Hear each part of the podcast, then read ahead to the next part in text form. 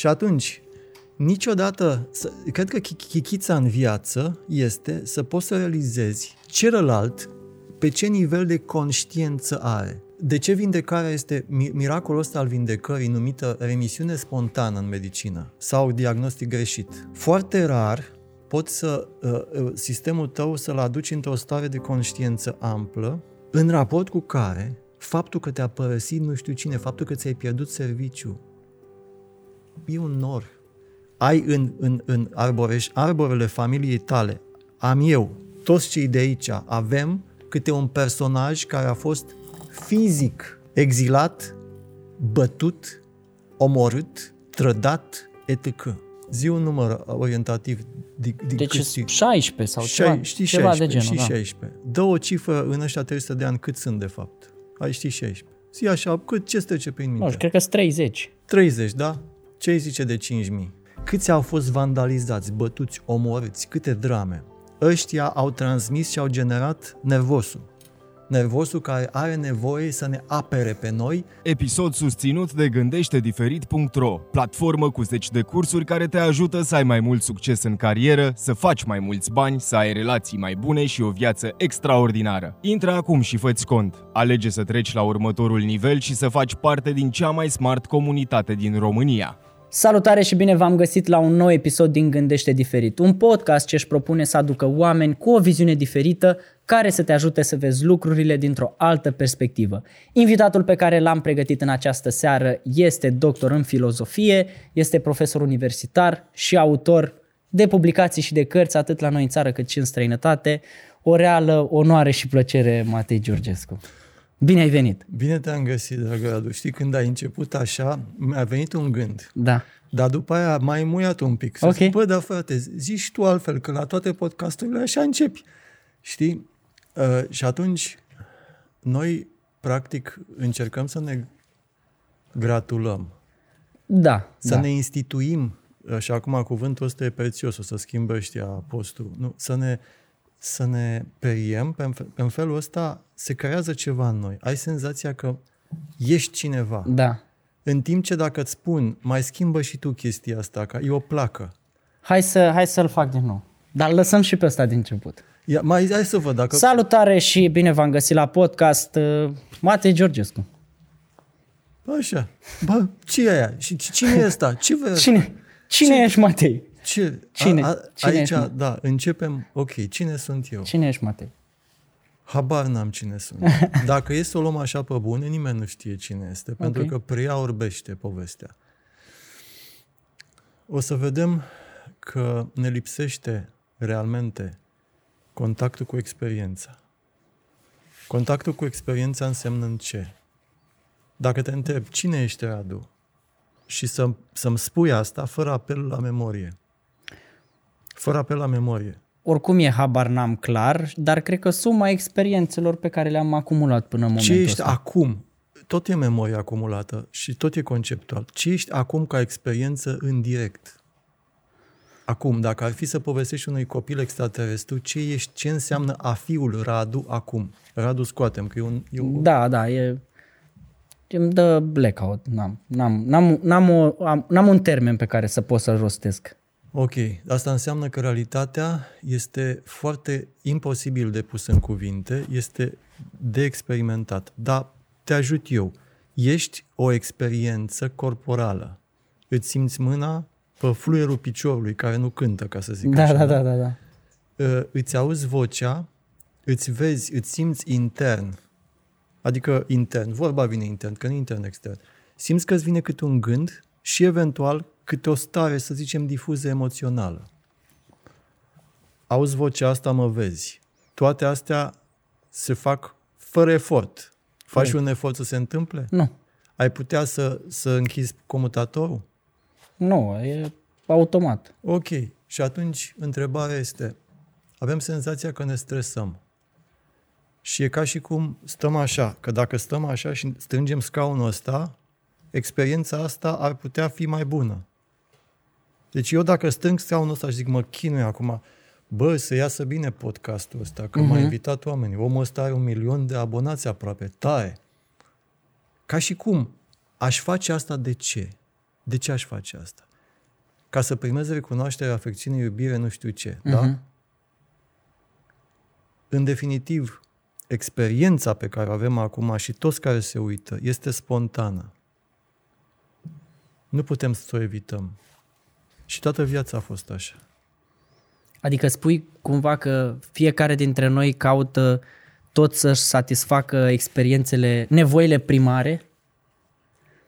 Da, da, asta se întâmplă spontan. Oricum se satisfac. Automat. Automat. Okay. Deci tu acum în mod automat mă auzi. În mod automat uh, uh, rinichii tăi funcționează perfect. În mod automat creierul tău cu mil, miriade de fenomene uh, bioelectrice funcționează automat. Și atunci unde e efortul? Adică ce înseamnă efortul? Te-ai chinuit vreodată în viață? Ai făcut efort? Da. Păi ce e efort? Câtă vreme lucrurile astea se întâmplă oricum. Atunci ar trebui să nu mai facem nimic, dar lucrurile nu s-ar mai întâmpla dacă noi n-am mai face nimic. Oare? Oare? Nu știu. Păi, de exemplu, hai să nu facem nimic acum. Să, da? să... Hai să nu facem nimic. Eu, eu, eu acum nu fac nimic. Dar uite, dracu, că vorbesc. Eu nu fac nimic și nu, nu am, cum să zic, nu, nu știu cum îmi ies cuvintele, înțelegi? Zici și tu Ula. Ula. Uite, ți-a ieșit pur și simplu, da. fără nicio închin. Da? da, da. Știi cum ți-a ieșit? Nu știi. În momentul acesta, uh, ești, tu ești o colonie de 50 de trilioane de celule care funcționează împreună. Că dacă nu, se pune de cancer. Da. Știi cum se întâmplă asta? Habar n-am. Îți bate inima, știi cum se întâmplă? Nu. La fel și uh, cea, experiențele noastre psihice. Toate sunt spontane. Inclusiv starea de efort este o, un construct, construct social. Ok. Pentru că nu există, adică efort neefort, nu poți să stingi realul, experiența, ți se întâmplă. Majoritatea dintre noi însă generăm această senzație că e efort, că am obosit și că nu știu, în fine, fără să realizăm că dacă ne relaxăm sau dacă e efort, lucrurile se întâmplă oricum. Înțelegi ce zic? Da, înțeleg. Adică n-ar trebui să mai opunem acea rezistență pe care o opunem zilnic asupra lucrurilor pentru că ele oricum o să se întâmple. Da. Și dacă abordăm varianta relaxată, ele oricum o să se întâmple. Da. Adică, indiferent ele oricum o să se întâmple. Ba din potrivă, varianta relaxată este ca și cum ți-ai plătit bilet acum, știi, 5 uh-huh. stele all inclusiv la viață. Uh-huh. Și stai în fotoliu și te uiți. Ia uite, fraților, astăzi suntem sâmbătă, aici sunt cu Radu și vorbesc. Ce chestie? Nu crezi că e ușoară perspectiva asta doar teoretică? Adică consider că în momentul în care ești în practică, uite, dau un exemplu ți se întâmplă un necaz, ți se, te concediază de la locul de muncă, nu-ți găsești traiectoria în viață, intri da. într-o anxietate, într-o depresie. Oare atunci, în mijlocul acțiunii, cum ar trebui să vezi lucrurile? Că e ușor să discutăm noi acum în timp ce suntem relaxați, eu am venit de la sport, tu ai mers un pic pe jos, e sâmbătă, e, e minunat. Da. Nu suntem într-o situație, dar în situația în sine. Ai, ai zis cu concediat. Concediatul, să zicem că e un prototip prin care ți se spune nu ești bun de nimic. Da. Ești insuficient, ești prost, ești, ești. Asta este problema. Concediatul și din, nu știu, poți să fii concediat și dintr-o relație. Adică Absolut. nu neapărat din, de la locul de da, muncă. Adică da, asta să înțeleagă exact. oamenii. Concediat Foarte ești bine. în... Foarte bine că traduci că în felul ăsta mai stau ăștia și nu schimbă da. canalul. Pentru că da. e important să... Și asta e o chestiune, știi? Cum ceea ce vreau să spun poate să ajungă. Avem ferestre, știi, și dacă... Bun, deci întoarce spatele. Întorsul spatele din relație, din orice tip de interacțiune umană, că este profesională, că este de prieten, că e de iubită, că e de iubit, toate. Și revenim la povestea inițială, știi? Hai să... Deci, dacă noi suntem pe pozitiv și ne acceptăm, de fapt, acceptarea în sine este cheia. Acceptarea ce înseamnă? A lua omul în, în, în, în toate mm, comportamentele lui, în întregul lui fel de a fi. Nu numai când e bun, dar și când e rău. Pentru că suntem și buni și răi. Și atunci revenim. Ai dreptate. Teoria e una, practica e alta. Din păcate, până și noi, noi aici ce facem? Noi facem un exercițiu teoretic. Discuțiile astea sunt Corect. despre. E ca o declarație politică. De ce nu merge politica, știi? De ce n- nu merge în sens că nu ai încredere? Apropo și de popă, că să, popa nu face ce zice, știi? Coerența. Coerența între ceea ce declari și ceea ce faci. Asta ne întemeiază și probabil că avem o mare nevoie de pe oameni care să zică ceea ce fac. Ok. Și atunci, mă întreb cum am putea transforma întâlnirea noastră într-un spațiu al experienței și nu al declarației. Uh-huh. Ca să punem în practică ce discutăm, această acceptare și această uh, relaxare. Că am zis că încordarea nu ne ajută un pic mai înainte. Și sunt sigur, eu sunt conștient că nu, nu ne ajută, dar și- și eu am momente în viață în care, cu toate că știu conceptul, nu pot să-l abandonez și să fiu relaxat și că nu știu, mi se întâmplă, nu mi-a ieșit bine o filmare, uh, m-a înșelat iubita, m-am certat cu prietenul meu cel mai bun. Ok. Cum fac atunci? Cum, cum accesez? Cum înțeleg? Uite, hai să, să propun uh, o rețetă Uh-huh. care cred că este universală și m-aș bucura ca oamenii să o audă. Rețeta se numește ROST. Viața cu rost. Ok. ROST e un acronim. De câte ori simți că ceva în viața ta te doare, respiră, observă, încearcă intern cu toată ființa ta să practici un surâs Ok. și taci. Mișto. Respiră, observă, surâde și taci. Respiră, observă, surâde și taci. Rost. Viață cu rost. Mișto. Și să luăm pe rând. Respirație. Respirație autonom, automat. Corect, da. Da? da. Nu depun un efort conștient. Dacă respirația noastră este peste 10 pe minut, este o viață fără rost, pentru că înseamnă agitație. Sub 10 pe minut și 8, să zicem. Oamenii și le pot măsura acum când privesc astea. Cât? Și au un indicator al echilibrului. Ok. Fără apă cât poți să trăiești? Destul. Da. Fără oxigen cât? Un minut. Da, hai să zicem, cu, cu antrenament două, trei. Da.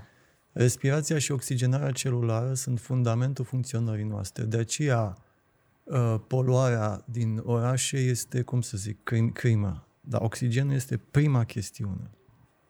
În momentul în care sunt multe chestiuni din tradițiile spirituale care se referă la respirație și nu întâmplător, pentru că este o funcție, să zicem, autonomă la care ai oarece acces să simți cum respiri când respiri. Dar asta este o, fi, cum să zic, merge cam, uh, într-o, cum să zic, filozofie a respirației. Ce facem noi în viață? Ne încordăm ce înseamnă o viață împlinită. Ai dat jos greutatea. Da. Tot ceea ce căutăm este să ne dăm jos greutatea. Tot respirație. Ce se întâmplă dacă îți ții respirația? Mai mult de 2-3 minute. Te sufoci. Da. Când te, când te concediază un individ, că este iubită, că e șef, practic te expiră, da? Ești expirat. Corect. Ce ai de făcut după ce ești expirat, ai expirat? Să inspiri. De problema noastră este că nu putem să lăsăm respirația vieții să-și urmeze cursul, să inspirăm, să expirăm. Și vrem să rămân... Serviciul ăsta, serviciul ăsta, partenerul ăsta, partenerul ăsta, casa asta, casa. Și ții respira- respirație o metaforă, da? adică Da, da. da. rămâi acolo, nu lași când, când cineva te expiră, să-ți dai seama că este premisa următoarei inspirații. Acceptarea momentului în care suntem expirați și concediați, deci, și aruncați, este premisa de a deveni inspirați. Cuvântul inspirat și de la ce vine? Nu. In spiritus. A fi în spirit. Spiritul are întotdeauna un caracter de transcendență, cum să zic, care înseamnă conexiune. Fie ca tu, Radu, mă includ și toți cei care ascultă să nu fie motivați, să fie inspirați în viața uh-huh. lor. Motivația este locală, inspirația este non-locală. Ce înseamnă asta? Motivația uh, uneori poate să nu țină cont de legile vieții ale Universului care există. Pentru că sunt vreo 20 de constante universale. Dacă una dintre ele ar fi funcționat altfel, apropo de viteza luminii, noi n-am, n-ar fi existat univers. Deci există niște legi ale existenței. Când ești inspirat, le respecti. Dar avem nevoie să găsim inspirația. Și acum o întrebare. Fiecare să încerce să realizeze când și ce îl inspiră. Uh-huh. Ce oameni, ce spații, când se uită la un apus de soare sau când se uită la un clar de lună, dacă se simt inspirați. Alea sunt portaluri prin care te reconectezi. Revenim. Viața cu rost. Prima înseamnă respiră. Respirația însemnând posibilitatea de a te lăsa inspirat și expirat și inspirat și expirat cu fiecare eveniment din viața ta. A te a accepta expirația înseamnă a accepta experiențele de pierdere. Nimic pe lumea asta nu e permanent. Da. Iar cultura și civilizația noastră au fost o încercare falsă și, cum să spun, stupidă de a ne crampona de obiecte, de a rămâne acolo, ceea ce am dobândit să menținem, ceea ce este contra firii. Noi ne considerăm ființa, personalitatea ca fiind, cum să zic, eu sunt ăsta, tu ești Radu și construiești un edificiu. Ai construit, uite, bun, ai o, o agenție de, de marketing, aici e un spațiu, eu ziceam că e 80, 100 și nu știu câți de metri, într-un bloc superb, ești tânăr, ai o construcție uh-huh. și la un moment dat începi să o duci în spate și să nu poți să accepti că se poate dă, destrăma. Deci tu, practic, ești un proces. Nu ești o statuie, o structură. Ești un proces care curge. Da. Se poate duce, se poate pierde. Asta înseamnă filozofia respirației. Înseamnă o permanentă curgere, un flux în care ce rămâne? Ce rămâne? Ce rămâne, fraților? Care e șansa ta de supraviețuire până la urmă? Șansa mea de supraviețuire? Până la urmă. Zero. Zero, exact. Ce rămâne? Nimic. Zero. Zero. Da. Se dau șanse de supraviețuire bolnavilor terminali și e cumplit. Și zic, cât șanse? Păi șase luni, zero. Dar cu toți avem aceeași șanse de supraviețuire, zero. Doar că nu știm când o să se întâmple. O boală terminală te ajută, ca să zic așa. Ai un, în, ai un, da. Știi când și e nasol. Vorba cuiva, vă facem un paior, dacă se dă monitor oficial data morții pentru toată populația, se umplu bisericile sau nu? Clar. Aici este uh, um, în respirația și în filozofia respirației um, conștiința limitei a morții e fundamentală ca să poți să dai drum. Crezi că nu ne manifestăm în adevărata plenitudine așa pentru că de multe ori uităm că finalul e ăsta pentru toată lumea? Adică crezi că dacă cu toții am ști ziua exactă, cum ai zis tu un pic mai înainte, crezi că am acționa altfel? Cred că uh, dacă am ști ziua și dacă am, am putea să avem conștiința zilei, ca să zic așa. Uh-huh. Pentru că capacitatea aceasta de a, de a fi conștient, știi, de a, de, a, de a pricepe. De exemplu, nu vine acum melodia, dar o să spun textul. Noaptea golanii nu fac nani nani. uh, Fac combinații când scoră alții. Da? Și după aia auzi refrenul, dar știi refrenul Deci, aia că îmi Matei, place. asta era ultimul lucru la care eu mă Te puteam așteptai. gândi că tu îmi îmi vei spune în momentul ăsta. Mă bucur pentru Oh asta, my pentru God. că, bun. Dacă vrei, auzi, în, în partea a doua îți recit și din salam. Aoleu, Așa. mai urât. Bă, nu mă așteptam, nici, nu mă așteptam să... Nu, eu nu mă așteptam. Noaptea Golani, păi Noaptea Golani, știi cât are? Are 40, 47 de milioane de vizionări, da? da? Ofici, oficial lui Țancă. Da. Îl felicităm pe te. Da. După care, uh, vezi, știi, uh, și o, o să revin. Mi se pare genial și încă o dată. Um, Mulțumesc pentru acest moment. fițele, uh, cred, din, să mă scude că, că probabil tă, uh, uh, pocesc textul, bunătate de text. Mașinile, capotele, hai dezbrăcatele pe capotă, mă, pe capotă, lele, lele, le. 47 de milioane de vizionări. Bun. Um, acum să vedem de la ce plecasem înainte. Că s-a dus dracu cu reacția ta. Păi dar ce facem aici? Gata, revin. Așa, respiră, că mă, mă, mă simt la respiră. Da. Ce ziceam, fraților, curte? Da? Ce ziceam înainte? Ce Aoleu. ziceam mai bine înainte? Vezi? Ah, Da, Să dacă am umple ști biserica finalitatea mai și dacă Da. am fi conștienți de finalitatea Ok, perfect. Țancă sau salam cu și mâncați Șeful păpădilor, de exemplu. Alelele, șeful păp...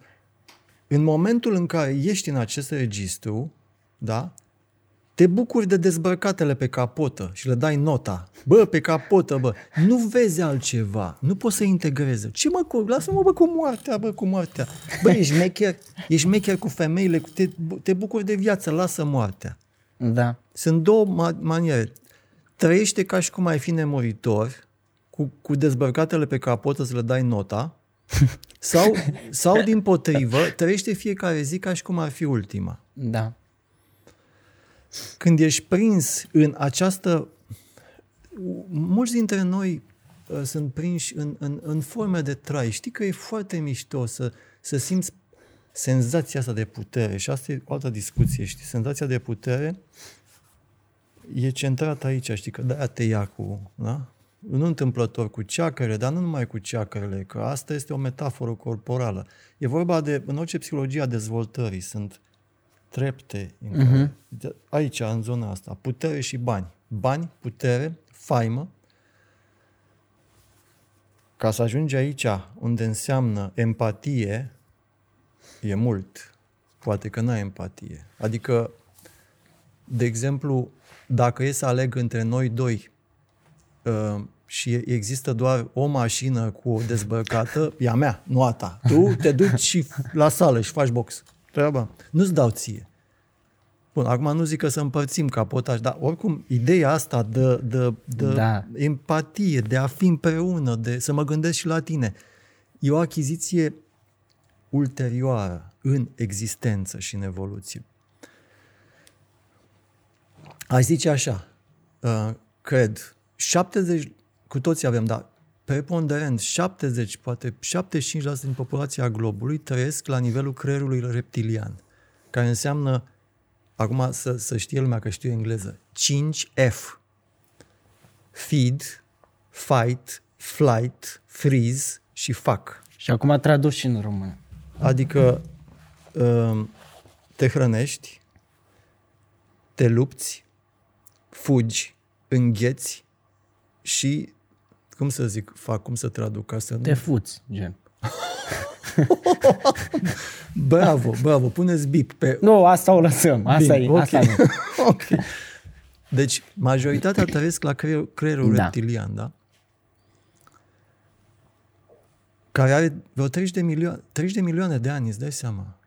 Și apoi mai există o structură în creier intermediară um, care e doar de vreo 4 milioane de ani. Și aici înseamnă emoție. Nu mai, nu mai e reacție imediată, descărcare, știi, ca, ca un arc reflex Da.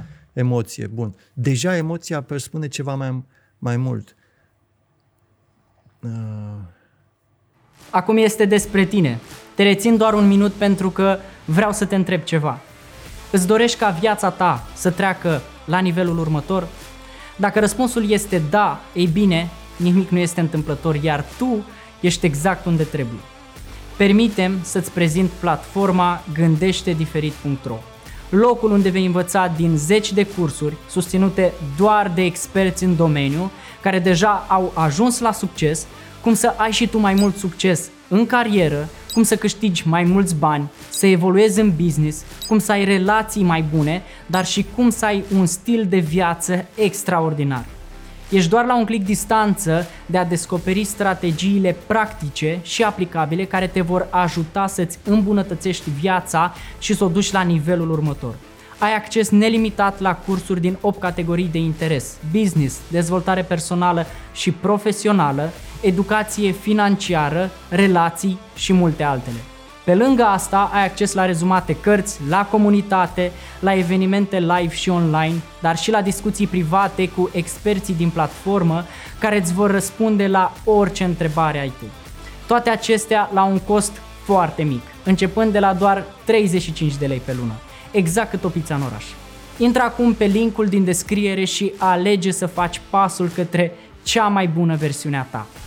Iar dacă introduci codul GD20, ai 20% reducere la toate abonamentele. Succes! și apoi creierul ăsta, știi, cortexul ultimul, care e, e, e tânăr, e fragil, în care poți să realizezi, să, să, să, să înțelegi că o să mori. Gen Un- unii- conștiință. Conș- conștiința. Unii, unii nu înțeleg pentru că suntem pe trepte diferite. Și cum se creează capacitatea asta de a, de a deschide conștiință? Pentru că fiecare dintre noi vedem lucruri și nu, le, nu vedem alte lucruri. Și e ca și cum... Asta, asta e realitatea, știi, atâta. Și ce e aici nu există pentru mine. Și dacă tu vezi și îmi spui chestia asta, că, uite, există și... Hai să dăm un exemplu. Merge omul dimineața, se trezește, nu se trezește. Ce, asta, ce azi luni trebuie să mă... Ce se gândește? Spală pe dinți ăștia, ce am în pertăținea de... Să o sun pe aia, că parcă aș avea să mă cuplesc cu ea. Bun. Asta e starea lui, da? Omul ăsta, dacă îi spui um, vârsta Universului este de 13,8 aproximată miliarde de ani. Asta înseamnă că a fost o explozie inițială în The Big Bang, care s-a produs pe nimic și de atunci a- timp, timpul a început să curgă. Dar Universul este în continuă expansiune. Iar uh, a, Universul acum a ajuns la un orizont de 47 de miliarde de ani lumină. Deși are doar 13 miliarde de ani, unde, expa- unde expandează? Nu se știe. Dacă îi spui asta, unul se spală pe din- cât e euro? nu are nicio legătură, deci omul ăla vede așa. Da. Gradele de conștiință. Și aici o să, pot să mai zic alte exerciții, dar nu se termină, am- na- suntem la râu din rost și se, Da, termină, da, da, se da. termină emisiunea. Da? Deci, fiecare cu capacitatea lui de conștiință. De aceea, chiar sunt curios ce audiență o să aibă discuția noastră, pentru că asta înseamnă că ceea ce vorbim acum poate să fie prea criptic pentru mulți. Și ea vor, domne, mai simplu. De-aia te-am rugat, zic, bă, reformulează ca să poți să traduci. Nu că te întreb în practică imediat Mhm, după ce...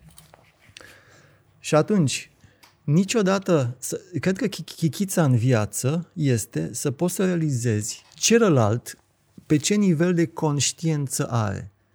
Ar fi așa, știi, uite, aici e la pe Einstein, da? Einstein a avut atâta, să zicem 500. Dăm o cifră. Da. Nu e întâmplătoare 500. Majoritatea uh, dintre noi suntem sub 200. Ăsta are 500, da? Vindecarea, acceptarea sunt fenomene care se produc după, cin- de la 500 în sus. Înțelegi de ce ne vindecăm? Da. De ce vindecarea este miracolul ăsta al vindecării numită remisiune spontană în medicină sau diagnostic greșit? Că mai sunt unii uh-huh. cu diagnostice terminale care se vindecă și atunci fie remisie spontană, zic, sau zic că s-a greșit diagnosticul. Nu, nu e așa. Foarte rar poți să, uh, uh, sistemul tău să-l aduci într-o stare de conștiință amplă, care să te, în raport cu care, faptul că te-a părăsit nu știu cine, faptul că ți-ai pierdut serviciu, e un nor. Uh-huh. Este absolut un Adică, nor. traducând în practică, că eu, acum, întrebarea mea, da, care vine e, Păi și cu ce mă ajută, domnule, pe mine să am eu conștiința extinsă și lărgită și spectru mult mai mare Uh-huh. Că eu mă chinui cu greutățile vieții. Eu trebuie să-mi plătesc chiria, eu trebuie, să trebuie să mă duc la magazin să-mi cumpăr mâncare. Cu ce mă ajută pe mine toate lucrurile astea, dacă eu îmi, îmi îmbunătățește viața sau nu? Cred că suntem într-o, într-o perioadă în care oamenii urmăresc foarte mult eu ce câștig, dacă, ce, care-i, care-i win-ul meu, care-i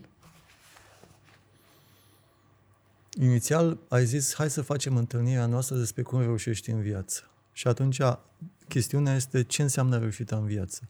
Ce câștigi, ce câștigăm, că oricum pierdem totul la sfârșit. Da. Să ai o calitate mai bună a vieții, să, să suferi mai puțin, să suferi mai puțin. Cu cât capacitatea de conștientizare, de integrare a Universului este mai mare, ce am zis acum înainte, cu atât calitatea vieții pe care o ai este mai bună. Dar ăsta este un proces, cum să zic, nu zic că dacă ascultă oamenii ce vorbim noi se întâmplă prin miracol, dar asta este măcar harta. E o jale acum în lume, să știi. Copiii din licee, nu numai că, mă rog, e industria drogurilor, da, să o zicem, dar se duc în farmacie și și-au tot felul de pilule care se dau fără rețetă și le iau că le dau niște stări. Deci o lipsă de sens cumplită. De ce trăiești? De bâșbâi, ca să ce? Să câștigi ceva. Să te câștigi pe tine, să câștigi ce? Să, să, să realizezi ce e asta, de ce existi. Câștigul fundamental, deci, acesta este. Pe măs- ă, singurul lucru care face diferența în viața asta este cât de lucid și conștient ești cu propria persoană, în primul rând. Noi suntem întregul univers. Noi construim și reconstruim lumea. Astea le știm, sunt scrise peste tot, dar experiența în sine contează. Și atunci, respiră. Revenim la respirație. De câte ori se întâmplă ceva în viața ta, primul lucru, uh, încear, încearcă să îți recalmezi um, apele. Majoritatea dintre noi, uite așa suntem, valuri, valuri, da. valuri, valuri, gânduri, gânduri, gânduri, gânduri, win, ce câș...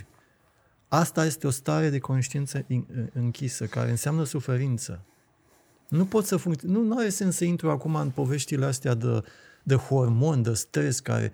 Astea sunt evidente. Când ești ca o apă liniștită, sistemul imunitar bubuie. Uh-huh. Energia e ok. Când ești agitat și nu știi că hăituit, ești ca ăla care fuge că e leu în spate, te, te papă.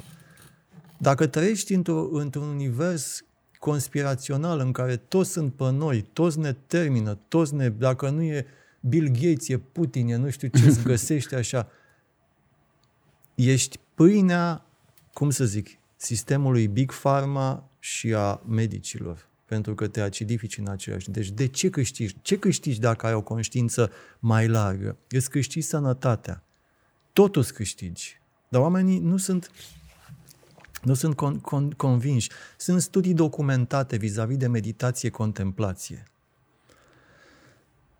Stai, deci rost, respiră ce am zis eu, respiră, observă, practică acest um, surâs interior și taci. Asta înseamnă, e de fapt și definiția meditației, contemplației. 30 de minute dimineață, 30 de minute seara. O să schimbe și la televizor. Uh, cum zice? Uh, faceți mișcare 30 de minute pe zi pentru să Practicați uh, liniștirea apelor și contemplația 30 de minute dimineață seara pentru a vă schimba miraculos viața. Uh-huh. aude cineva azi chestia asta. Se, se măsoară, deci îți ia sânge, îți măsoară, cum să zic, ind, ind, indicatori corporali. După 40 de, minute de, 40 de zile de făcut asta și sunt evidente modificări. Da, dar oamenii nu fac, Matei. De ce nu fac?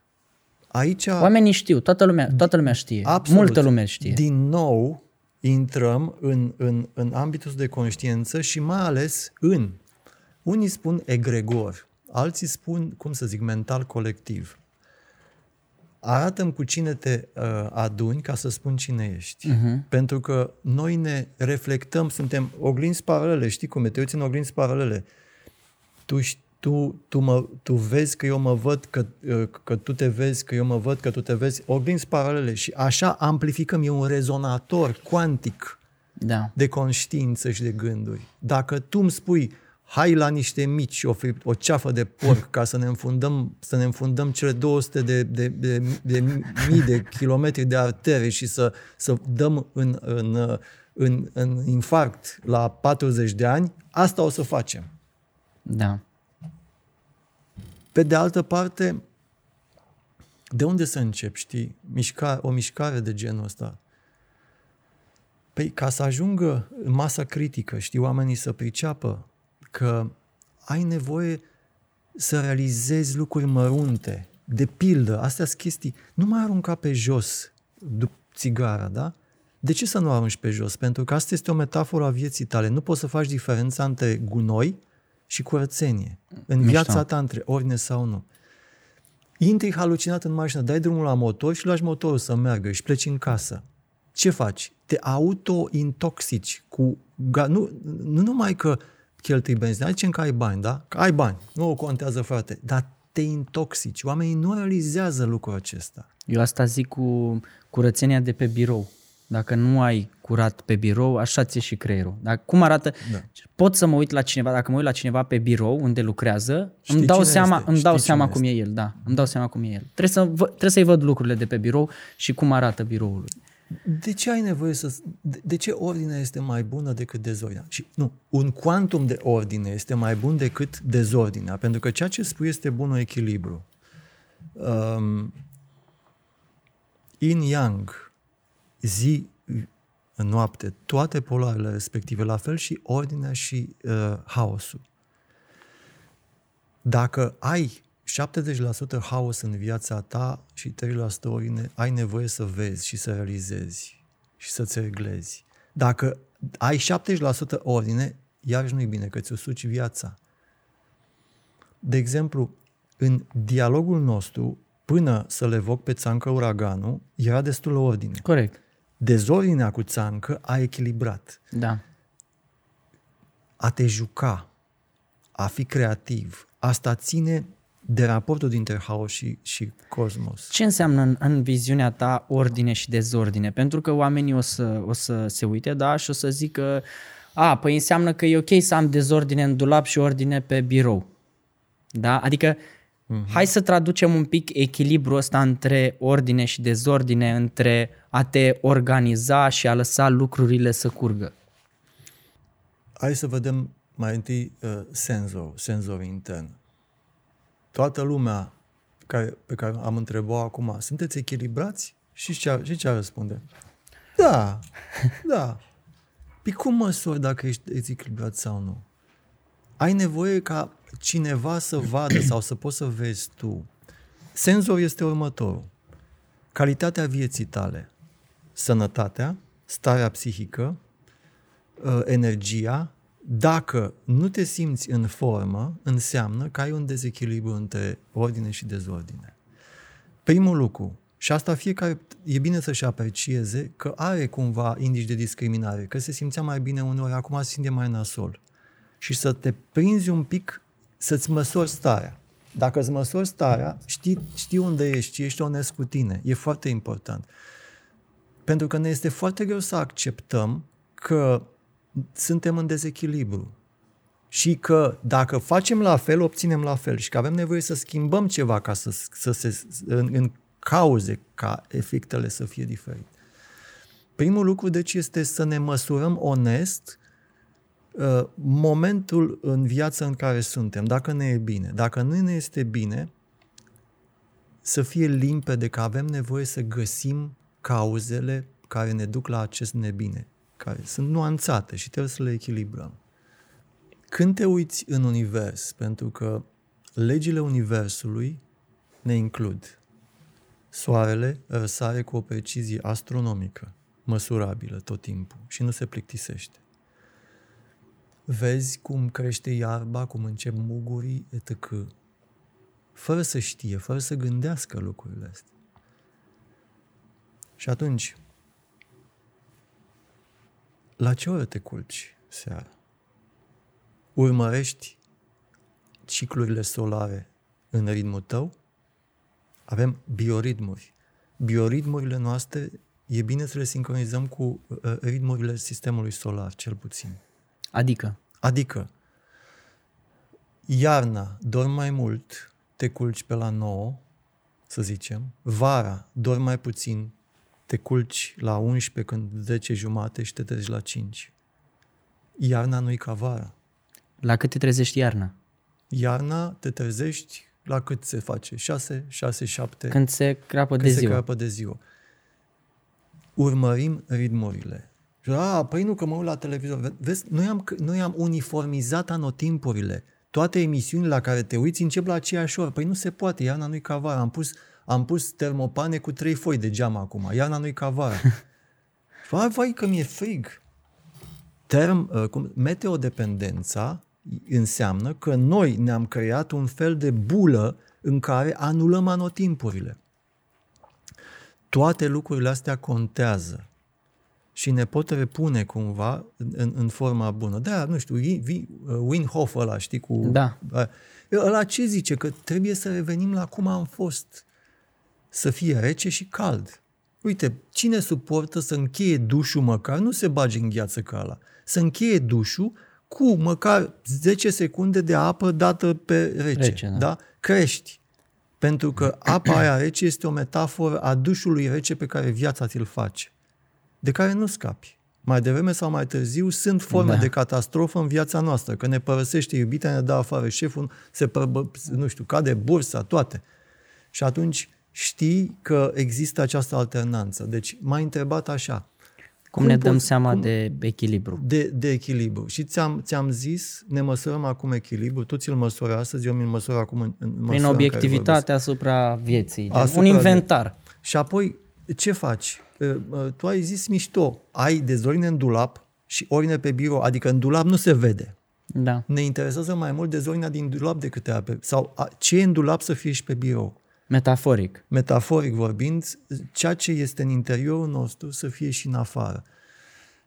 Autenticitate se cheamă lucrul ăsta. Sigur, din păcate, noi nu suntem pregătiți pentru autentici- anti- autenticitate. Crezi că oamenii nu își fac, uh, nu își fac ordine pentru că urăsc un pic sentimentul de um, nu-mi spui tu mie ce să fac, știu eu ce să... Le e, le e frică să facă, să, să dea piept cu realitatea obiectivă, pentru că în momentul în care faci ordine, ești inevitabil supus la o părere obiectivă. Nu poți să faci... Când, când faci ordine în dulap, găsești și hainele care sunt rupte, chiloții rupți, care le-ai băgat acolo da, în spate da. și nu vrei să le mai vezi. Ne e teamă să ne, să ne sculptăm ființa. Ne delimităm și sculptăm ființa prin diferența și diversitatea celui care se uită în dulapul nostru. Dacă tu îmi spui mie, știi, să, noi ar ar fi frumos să fim coach unul celuilalt. Coachul uh-huh. ce face? Nu te ridică în slăvi. Îți spune, asta e bine, asta e de perfecționat.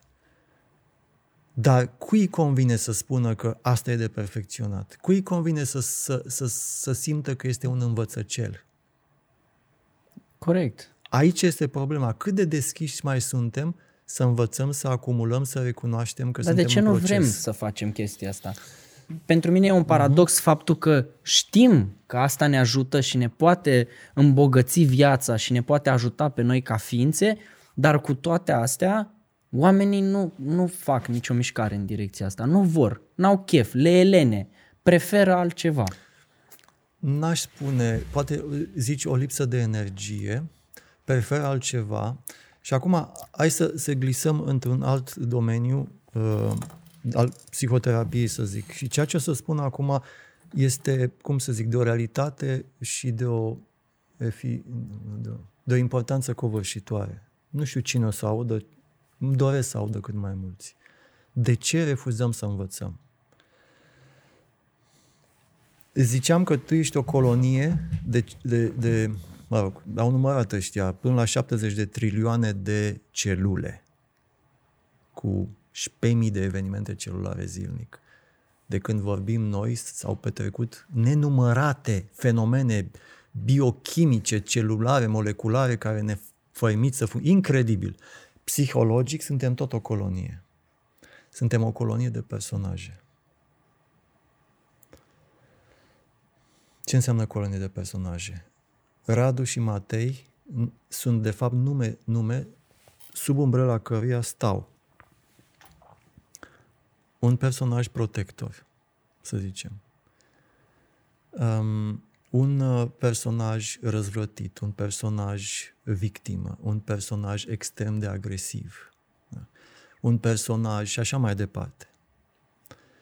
Hai să împărțim personajele astea în două. Personaje care protejează și personaje care sunt exilate, marginalizate, disprețuite. Ceea ce spun acum nu e o chestie de filozofie, e o chestiune de realitate și experiență posibilă a fiecare dintre noi. Personajele exilate este tot ceea ce ne e frică să arătăm pentru că ceilalți nu o să accepte. Hai să vedem, concret. Îți vine în minte ceva din tine care ar fi greu de acceptat de către ceilalți. Da, uite, am, am momente de furie, poate, da? Și nu sunt neapărat mândru cu acele momente pentru că îmi dau seama că cobor la cele cinci primordialități de care discutam la început și mă face să mă simt că mi se, mi se îngustează tot spectrul așa. Nu, sunt, nu mă, da, exact nu mă face mândru de mine. Dar le am, există aceste momente în, acel moment, în, în acele circunstanțe simți că ești greu de suportat. Da, da, da. Și că ai fi exilat. Du-te Clar. de aici, du-te de aici. Clar. Da.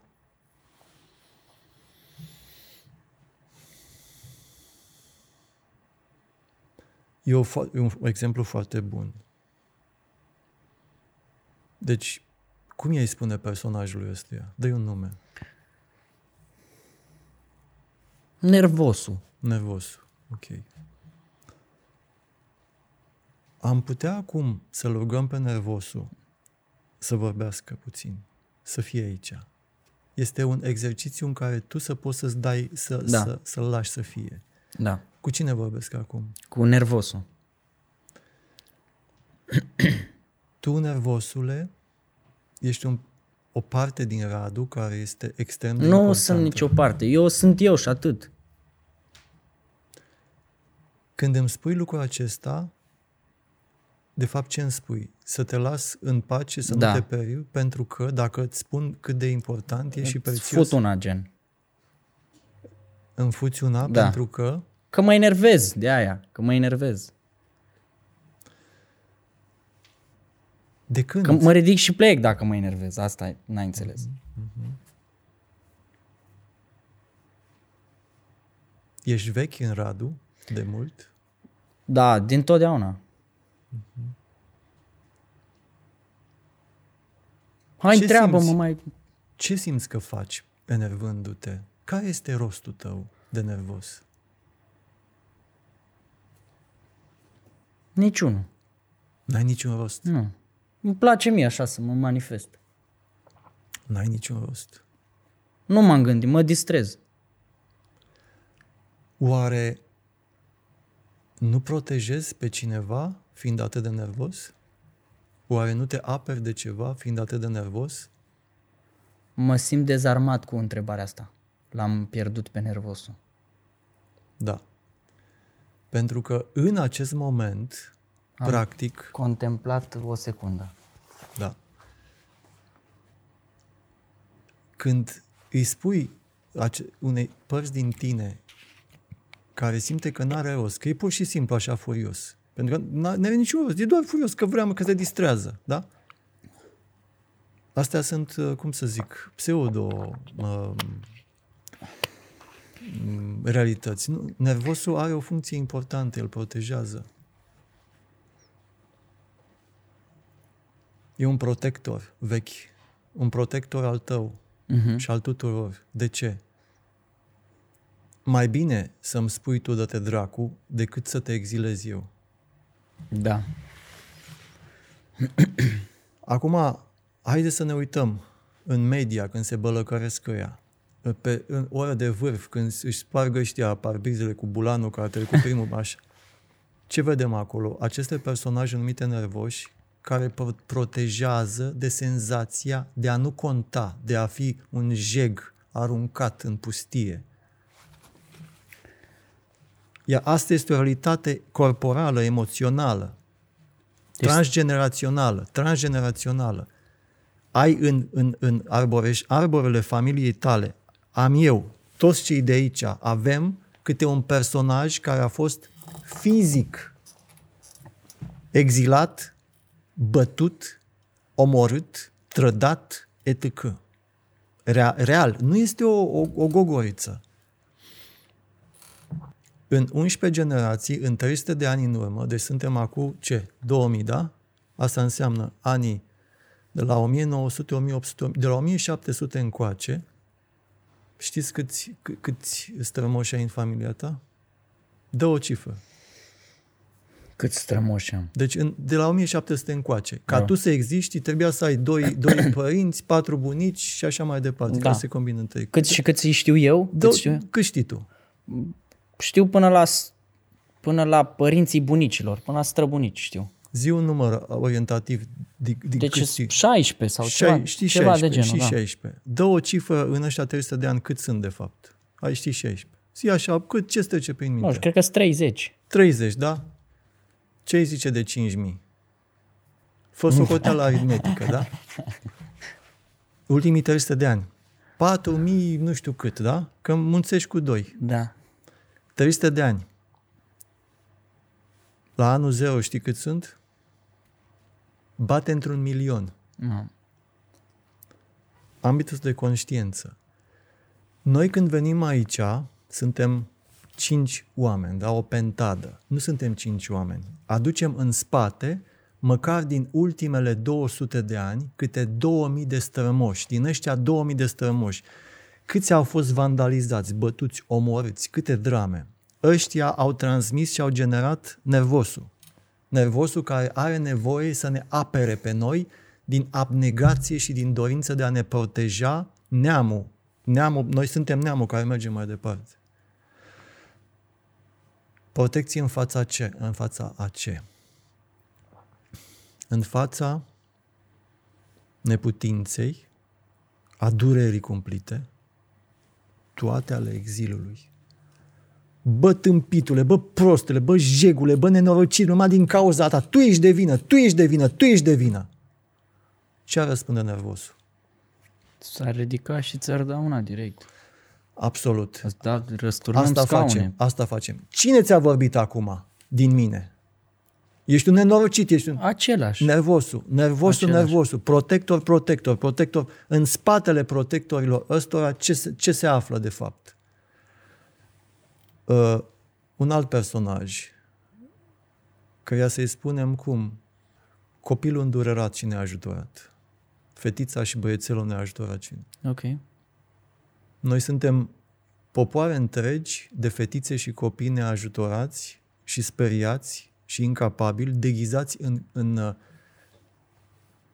în corpuri, în carcase de adulți, unii care se duc la Mr. Olympia și au niște bicepsi, cu cât biceps și mai mari, cu atât senzația de protecție ar fi mai mare, dar copilul este la fel de rănit. Noi preamărim personajele de tip, nu știu, primul, prima doamnă a țării și primul cel mai puternic om din lume, da? Pentru că acolo am vedea puterea și protecția maximă în fața acestui copilaș nenorocit care țipă. Obama, Biden, Putin, etc. au în ei aceeași dimensiune de personaj copilaș rănit. Dar noi, noi ne imaginăm, de-aia căutăm puterea. Pentru că nu putem să realizăm această realitate. Îți dai seama ce univers ar fi dacă oamenii ar ști că au personaje exilate și protectori? Și în momentul în care eu, eu vin și spun tu câți mătii de nenorocit că m-ai invitat aici și nu mă simt bine, nu mă simt bine, înțelegi? Nu mă simt bine. Fă ceva să mă simt bine, de la dracu să fii. Dacă ți-ai spune chestia asta și tu te-ai uitat la mine și ți-ai ai simți măcar intern că îți stimulează nervosul din tine să contrareacționezi, dar de fapt nervosul din tine protejează copilul rănit. Și că eu de fapt uh, nervosul traduce limbajul copilului rănit. Asta însemna că singura cale de a fi împreună este prin recunoașterea vulnerabilității și a suferinței, nu prin exhibarea puterii, ceea ce se întâmplă în genere. Vulnerabilizarea înseamnă să recunosc public nevoia și dependența pe care am de afecțiune. Și acum mi-a venit în minte imaginea lui, lui, lui Hristos, că vorbeam de el înainte, răstignit. Expresia radicală a neputinței, a neajutorării și a durerii. Și spune așa, dacă mă realizez pe mine, păcatele tale sunt iertate. Ce înseamnă asta? Dacă eu pot să mă conectez cu copilul rănit și să-l țin în brațe, să mă țin în brațe, pot să țin în brațe copilul tău rănit. Și asta înseamnă că te iert pe tine, pentru că m-am iertat pe mine. Iertat ce înseamnă? Să nu mai am nevoie să găsesc furios, nervos, țapii spășitori. Tu ești de vină, ăla e de vină și mă iartă pe mine cu cât iert pe ăla. De ce nu pot să mă iert pe mine? Pentru că durerea e așa de mare dacă m-aș conecta cu acest copil rănit care vine din vechimea celor mii de strămoși, încât eu nu pot să o, să o trăiesc, nu pot să o plâng, ar trebui să plâng zile întregi. Și dacă aș plânge zile întregi, tu ce îi spune? Bă, dă dracu, că eu am nevoie de oameni puternici, de oameni slabi. De ce toate grup, uh, uh, uh, grupurile de dezvoltare personală ajung, toată lumea se îmbrățișează și plânge și nu știu ce și zice, bă, lasă-mă mă, cu siropenile astea, ce, mai bine să... Da? Pentru că câtă vreme nu putem să, să deconstruim această gardă a nervosului, lumea asta va fi un infern. A crea lumea un paradis, a, a, a face ca lumea asta să fie un paradis, presupune ex, experiența aceasta a reconectării și de ce nu se întâmplă? Pentru că dacă tu începi să plângi, să te vaiți, conectându-te cu dimensiunea rănită, eu trebuie să pot să o suport. Și majoritatea nu suportăm. Să ne gândim din nou la Isus pe cruce și să ne gândim în ce momente am, am fost noi crucificați, adică puși într-o stare de, de, de neputință, eventual expuși oprobriul public, să zic că ești un nenorocit, tu ai făcut asta. Și, deci după ce ai ajuns pe jos, ai ajuns să-ți pierzi reputația, să-ți pierzi, nu știu, tot ceea ce ne construiește în, în putere. Să vezi cine rămâne lângă tine și cine te acceptă, așa cum ești. Pentru valoarea de a fi, nu pentru ce uh, zice lumea despre construcțiile astea. După ce, nu întâmplător, după ce îți pierzi banii, cariera, nu știu ce, vezi și te mai sună. Da. Mai e cineva cu tine. Noi nu avem, deci, conexiunea aceasta umană, prețioasă, care nu ține cont de circumstanțele banilor, puterii, carierei, etc. Aruncate zorzoanele astea, rămânem jos acolo, copilul acela. Cine mai poate să fie cu noi? Asta este viața reală. Iar societatea noastră este o societate care uh, folosește sulița și pumnul din pricina unei dureri insuportabile. fiecare individ.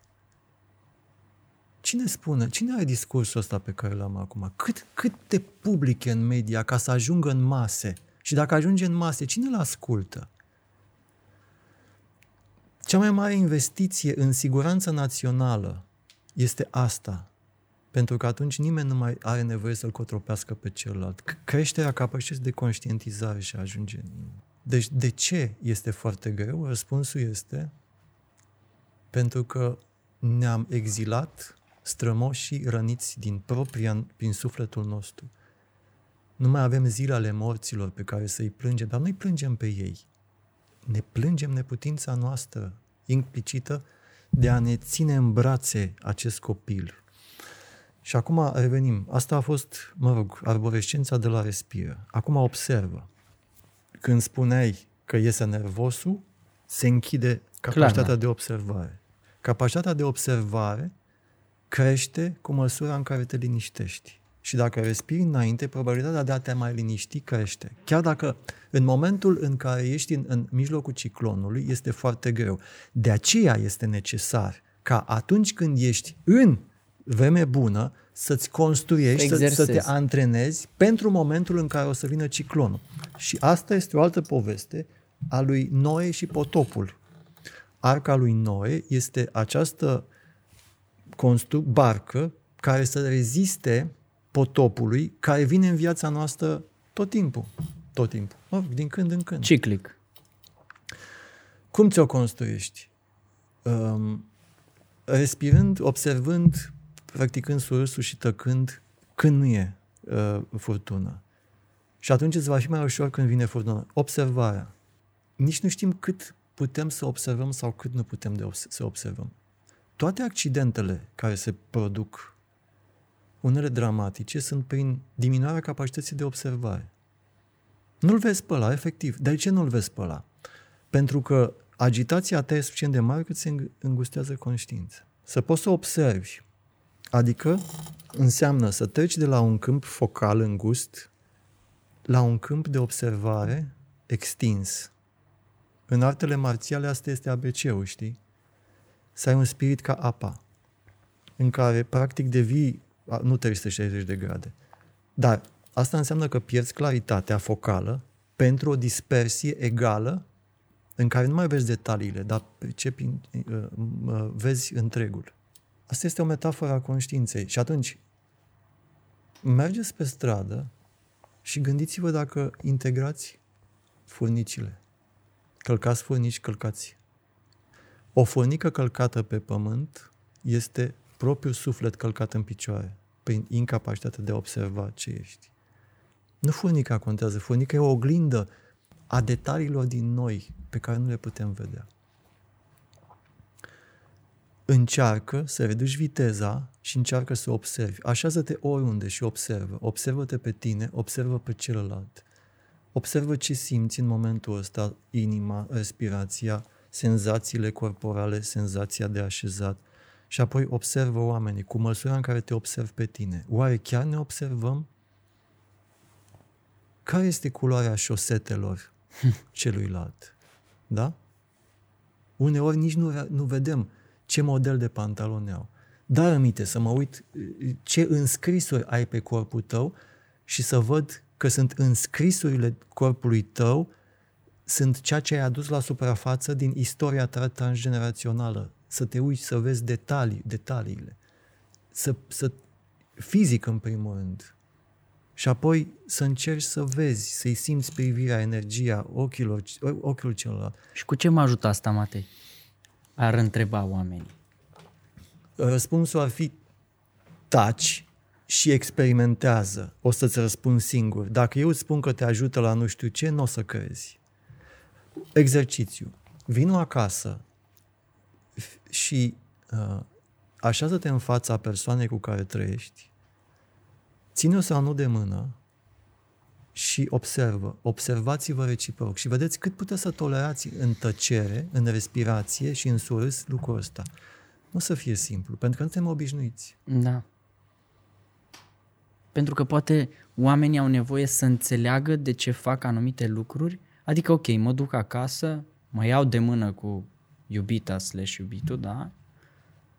Și ne uităm așa unul la altul, ne observăm. Și ce? Și ce se întâmplă? Da, și de ce să facă? De ce să nu mă pun la un Netflix? Bună întrebare. Uh, oricum, uh, Netflix-ul o să prolifereze, o să câștige competiția, indiferent cât o să înțeleagă povestea asta. Realitatea și viața se produc aici și acum, între doi oameni.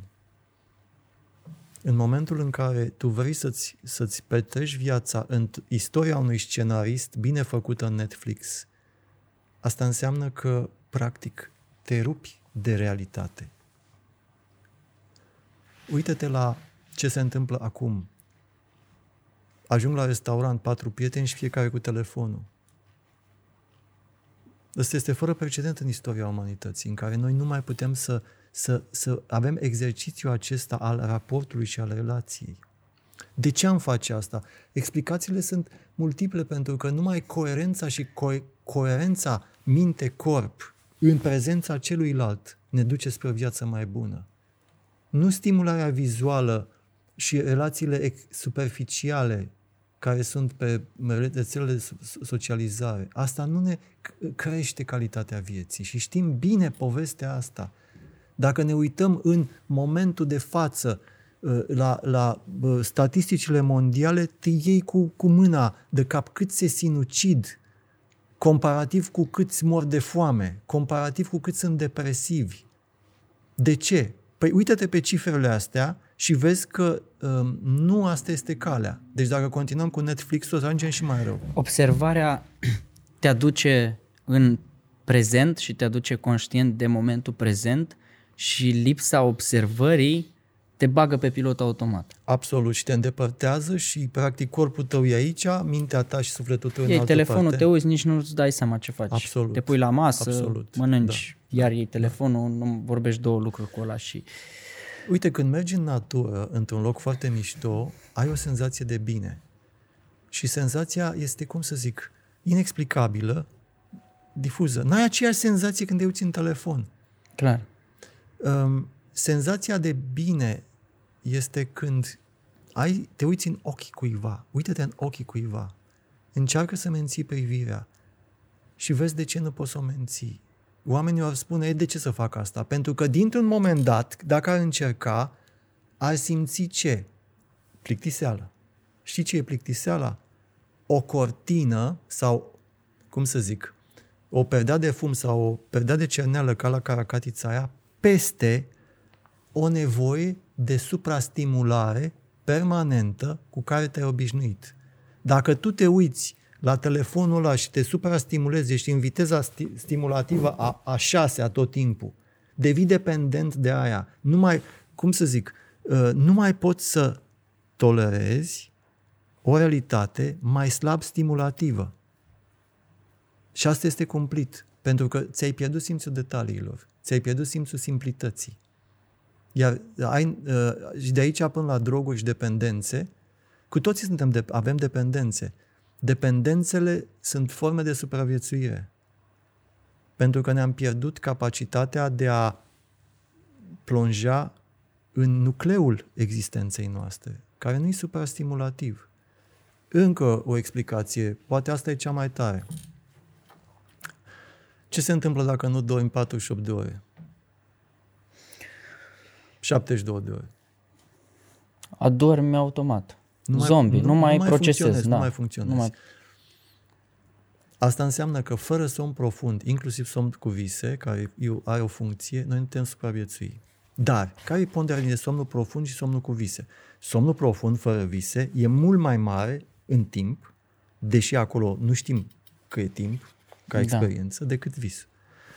Deci, sistemul ăsta, instrucțiuni de folosire, dacă nu-l primenești în somnul uh, profund, care este un spațiu al nimicului, al plictiselii teribile, nu există spațiu-timp în somnul profund. De-aia nici memorie, nu, e- nu știi. Da. Fără ăla nu te poți regenera. Fără momente de observare nu te poți regenera. Te arzi în cortizol, adrenaline și alte povești, te uzezi și ajungi la 40-50 de ani o epavă și o viață pierdută. Asta ar fi. Și atunci, respiră, observă, practică acest surs interior și taci, ține cu legile de regenerare ale sistemului ăsta. Cum să tac, Matei? Că noi suntem obișnuiți să avem reacție, să dăm replică. E foarte greu să taci în 2022. Absolut. E foarte greu ca tu să-mi spui ceva și eu să nu spun nimic. Pentru că, Trebuie să mă apăr. da, Pentru că copilul meu ăla mititel și sfrigit și așa are nevoie să fie protejat. I se atribuie lui Einstein următoarea frază. Schimbarea m, esențială în lumea asta este de la a te simți într-un univers neprimitor și ostil în a te simți într-un univers hrănitor și suportiv. Și asta se aplică vis-a-vis și de a tăcea. Dacă tu te simți și ne simțim în permanență hăituiți, înseamnă că avem nevoie să ne apărăm. E vorba de încredere, e vorba de credință, e vorba de ce, ce Dumnezei măsii este ăla de sus, dacă e vânul pe sus. Și intrăm din nou în povestea asta a reconectării, nu neapărat a credinței în Dumnezeu, ci a, a unei conștiințe extinse. Pentru că viitorul lui Dumnezeu, de fapt, este un viitor al creșterii capacității de conștientizare. Vorba cuiva. Am fost toată viața ateu până mi-am dat seama că sunt Dumnezeu. Dumnezeu Frumos. în ce sens? Nu într-o inflație de aia, cum să zic, uh, uh, delirantă, Da. ci a realiza miracolul acestei existențe și faptul că realmente cum poate să fie ceva în loc de nimic în momentul ăsta, spontan, atât de complex. Da. Indiferent cum îi spui, poți să realizezi asta? Deci cum să taci? Exerciți, știi, cel care în, în uh, Tao Te Ching, care este o carte de superbă atribuită lui Lao Tzu și ar trebui toată lumea să o citească, o găsim în editura Herald, de exemplu. Uh, În Tao Te Ching zice acolo, e unul dintre ala, uh, celebrele uh, versete este cel care vorbește nu știe. Cel care nu vorbește este cel care știe. Ramana Maharishi, care e unul dintre înțelepții, asta spunea. Taci și observă și simte. Crezi că în momentul în care intrăm în perspectiva de observatori, da, în care observi, ai surâsul pentru că îți dai seama că nu e cum ți-ai imaginat tu. Logic, asta îți face observarea, te, Da. te duce în a-ți da seama cum e situația de fapt. Se creează, cel puțin la mine se întâmplă treaba asta, nu mai există nevoia de a spune ceva. Da. Adică a tăcea vine automat. Adică indiferent de ce mi-ai zis tu, dacă eu am fracțiunea de secundă în care am observat și mi-am dat seama de unde vine ce ai spus tu, s-ar putea chiar să și râd de tine, știi? Să nu mă mai enervez, să nu mă mai blochez pe detaliile vieții și să-ți dau replică cu atât mai puțin. Da. Bun, nu, uh, nu e un, o competiție de care poate mai mult Da. să, să nu reacționeze. Mm, Câtă vreme e competiție, nu e iubire. Scopul nu e să te abții, Nu. scopul nu, e să vină integrat ca, Sigur. ca... Și să poți să crești capacitatea de observare. Iar capacitatea de observare se crește printr-un exercițiu efectiv relațional de tipul ăsta, Da. care suscită și generează emoție. Asta se numește acum psihoterapia actuală sau, mă rog, formele de, de schimbare. Um, experiență este experiență pură. Tu te enervezi pe mine și uh, eu simt uh, durerea ta, de fapt, care este acoperită de nervos, având această realizare internă, nu-ți răspund. Uh-huh. Sau doar spun, da, știu, nervosul în momentul acesta protejează. Ăsta este un exercițiu pe care dacă îl faci ore și ore, se internalizează și ajungem să-l facem cu mai mulți, cât putem. Eu asta am testat foarte bine așa ca și practică în trafic. În ăsta e cineva calea. Instinctul e să-ți bagi, să-ți scoți, să... Și să ai un moment de, bă, stai așa, poate omul să grăbește că moare maică sa la spital.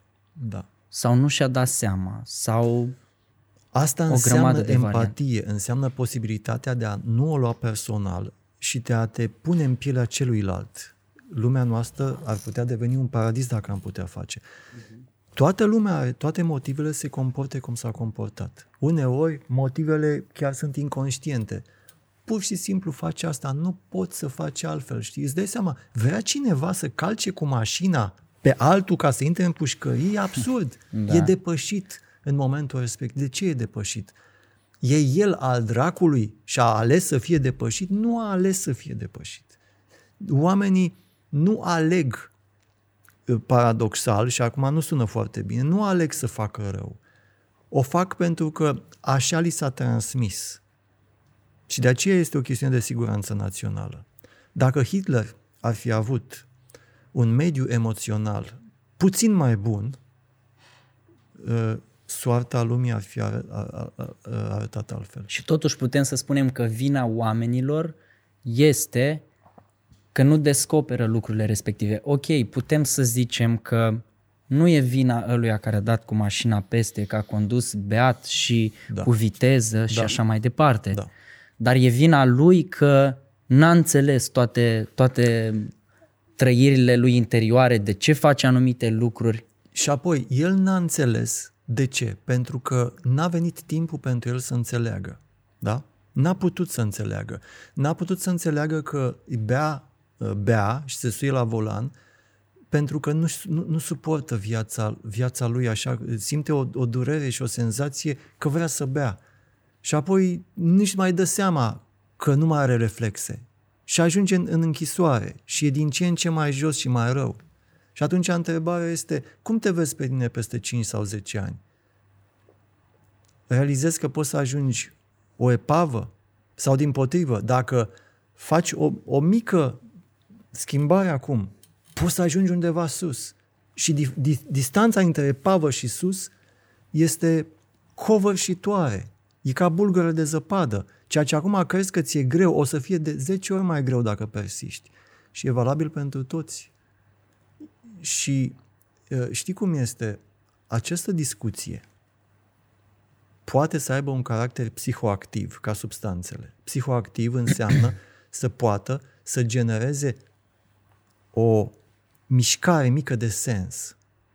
Poate că parte dintre cei care ascultă, cât zici că o să asculte materialul ăsta? Îți dă un număr. 30 de mii. Din 30 de mii, să zicem, 100, dacă pricep, lumea asta devine mai bună Clar. pentru că se duce arborescent. De ce să devină mai bună? Că și asta e o chestie, știi? Ce sens are să devină mai bună? Nu e deja suficient de bună. Mergem pe nivelul următor.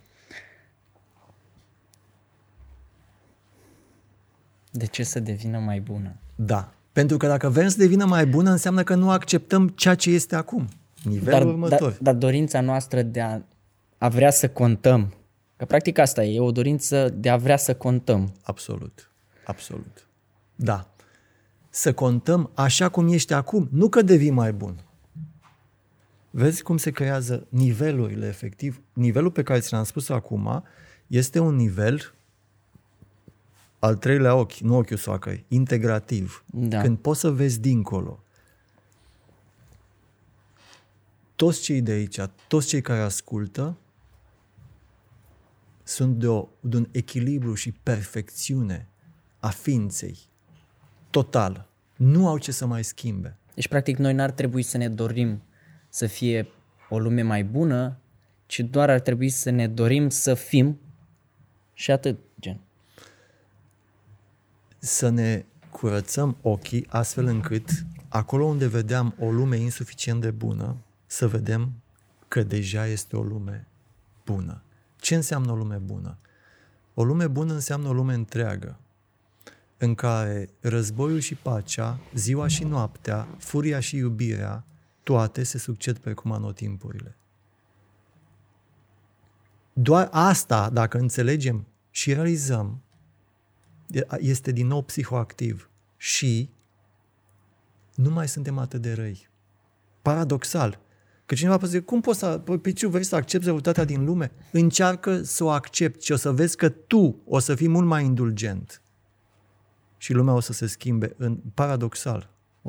Observarea, practic, te duce în înțelegere, care probabil derivă după aia în înțelepciune. Cine observă, deci? Cine e observator? Cine e observator? Nivelul următor.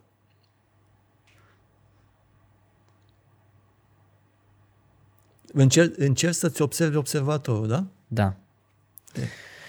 Să-ți ob- observi observatorul. Cred că un caz ideal ar fi ca observatorul să fiu eu, dar în același timp sunt conștient că n-aș putea să fiu eu. Trebuie să fie o dedublare a mea.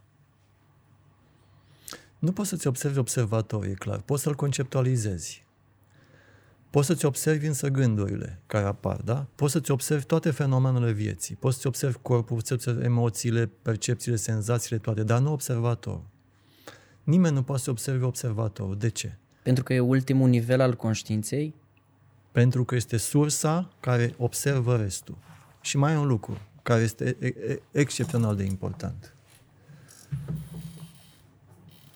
Universul acesta este un univers în care 5% din, din el are caracter atomic.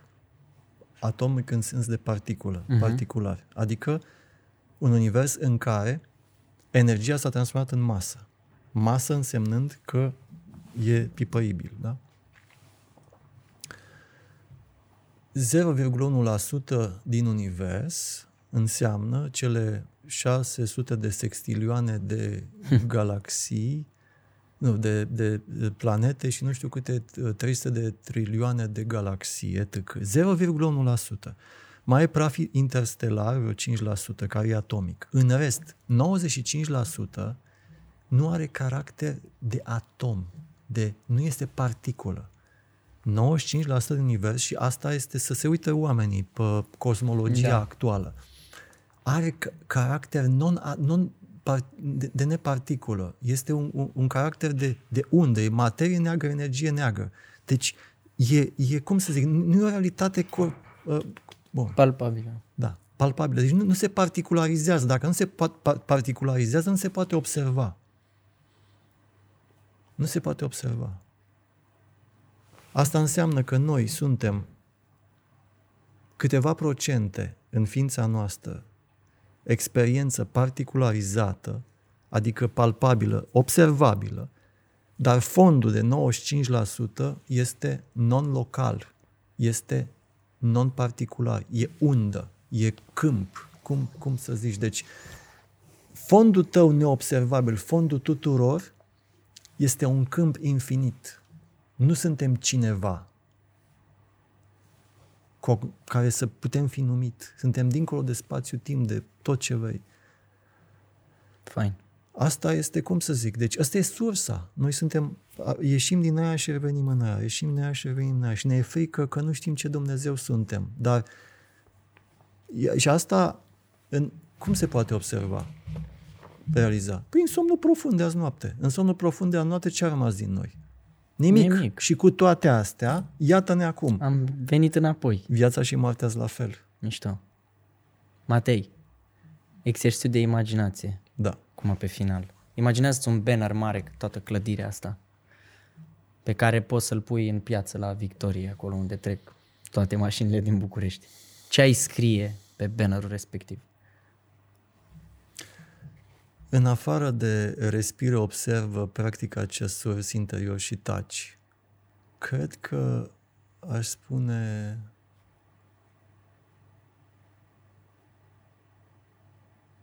câteva versuri din șeful păpădilului al lui Salam. Tu iar ai vrut să balancezi... uh, Cine-i Florin Salam, șeful păpădilor? Șeful pă- păpădii e o, flo- e o floare efemeră, da? Da. Nu întâmpl- nu-mi bat joc acum. Da, da, da, da, da. o sufli și se duce naiba. Să fii șeful unei flori efemere este expresia nebunească a, a vieții. Um, ultima scenă din romanul lui Kazantzakis, Zorba Grecu, în care totul se dărâmă, toată, tot ce au făcut ei și cu efort, și el spune, hai să dansăm și începe să danseze. Și el spune, ai văzut ce dărâmare perfectă, ai mai văzut o pagubă atât de perfectă? Și dansează. Șeful păpădiilor. Vă dați seama, Florin Salam, cu melodia asta, Șeful păpădiilor, de fapt, este o, un remake al lui Kazantzakis. Suntem șefii unor fenomene efemere cu supraviețuire zero și atunci, dacă știm asta, asta înseamnă că putem trăi mult mai bine. Și mai relaxați. Cu rost. Cu rost. Da. Matei, dacă ar fi să rezumăm toată discuția noastră într-o singură propoziție pe care oamenii să o țină minte, care ar fi propoziția respectivă? Aceasta. Aceasta. Punct, semnul exclamării sau punct? Sau nimic? Fără, punct, fără semn de punctuație. Matei, nu o să mai fac un, uh, un uh, final cum îl fac eu de obicei. O să zic doar uh, mulțumesc. Eu îți mulțumesc, dragă. Fie, fie ca viața ta să fie prosperă, viața noastră să capete rost. Îți mulțumesc. Mersi. Episod susținut de gândește-diferit.ro, platformă cu zeci de cursuri care te ajută să ai mai mult succes în carieră, să faci mai mulți bani, să ai relații mai bune și o viață extraordinară. Intră acum și fă cont. Alege să treci la următorul nivel și să faci parte din cea mai smart comunitate din România.